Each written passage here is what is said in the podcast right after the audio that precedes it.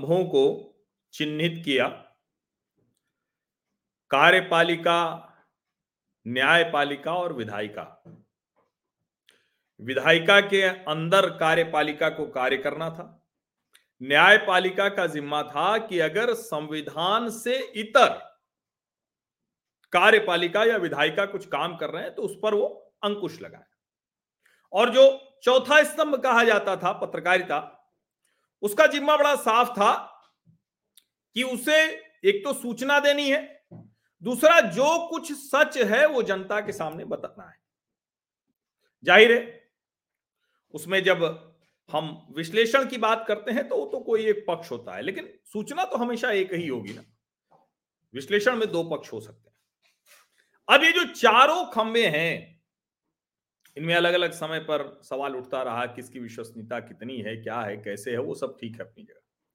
लेकिन न्यायपालिका को तो हमेशा से ये माना जाता रहा कि सबकी विश्वसनीयता खतरे में पड़े, लेकिन उसका खतरा तब तक बड़ा नहीं जब तक न्यायपालिका की विश्वसनीयता खतरे में और पहले भी मुझे कई बार ये लगा है, और मैं हमेशा कहता हूँ कि कोई, मैं उस तरह से नहीं बात कर पाता हूँ कि कोई टिप्पणी किसी पर निजी करूँ या कुछ कहूँ।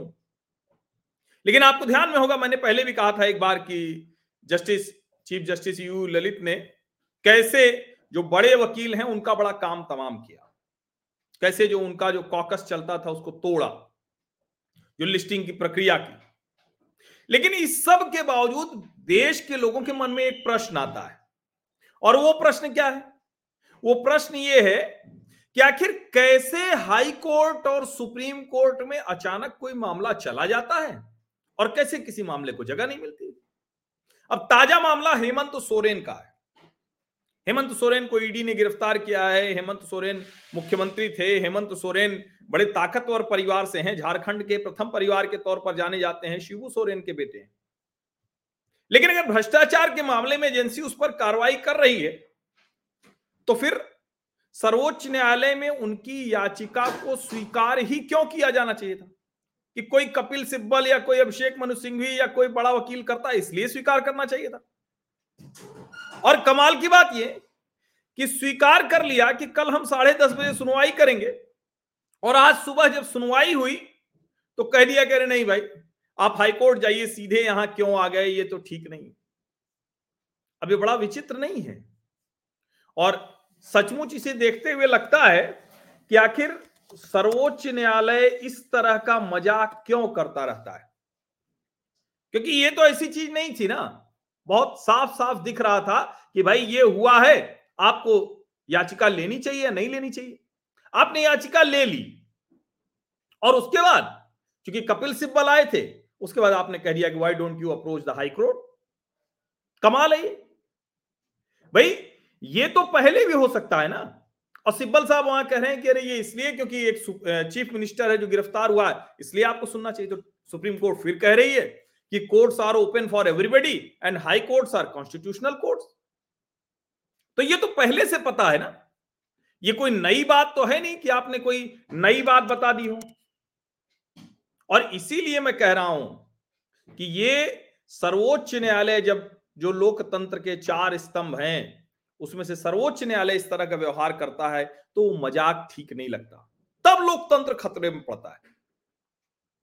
अब सुप्रीम कोर्ट ने कहा कि आर्टिकल 32 कॉन्स्टिट्यूशन ऑफ़ इंडिया है, उसके तहत हम जो हेमंत सोरेन की याचिका है, उसको रिफ्यूज करते हैं, अस्वीकार कर देते हैं। और जो आर्टिकल 226 है, उसके तहत हम कह रहे हैं कि जाओ, आपको राहत मिल सकती है, हाईकोर्ट चले जाओ।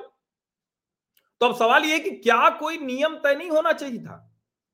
कोई ऐसी बहुत अपरिहार्य स्थिति हो, बहुत अपरिहार्य स्थिति हो, तब तो ठीक है। लेकिन अगर आप ऐसे इस तरह से कभी कुछ कभी कुछ,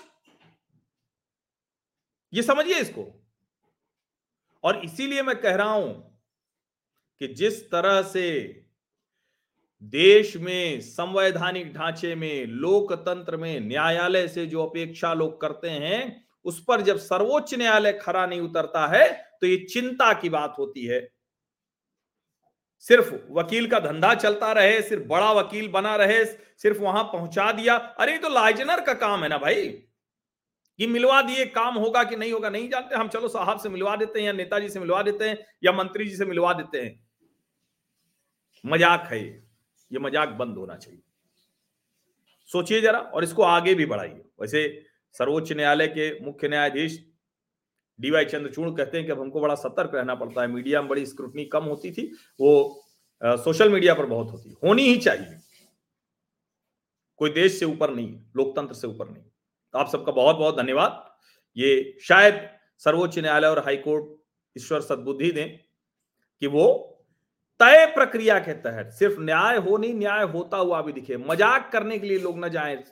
लाखों मामले लंबित हैं, उसमें याचिका आप स्वीकार कर लेते हैं, रात को सर्वोच्च न्यायालय खुल जाता है, रात को न्यायालय खुल जाता है ठीक नहीं।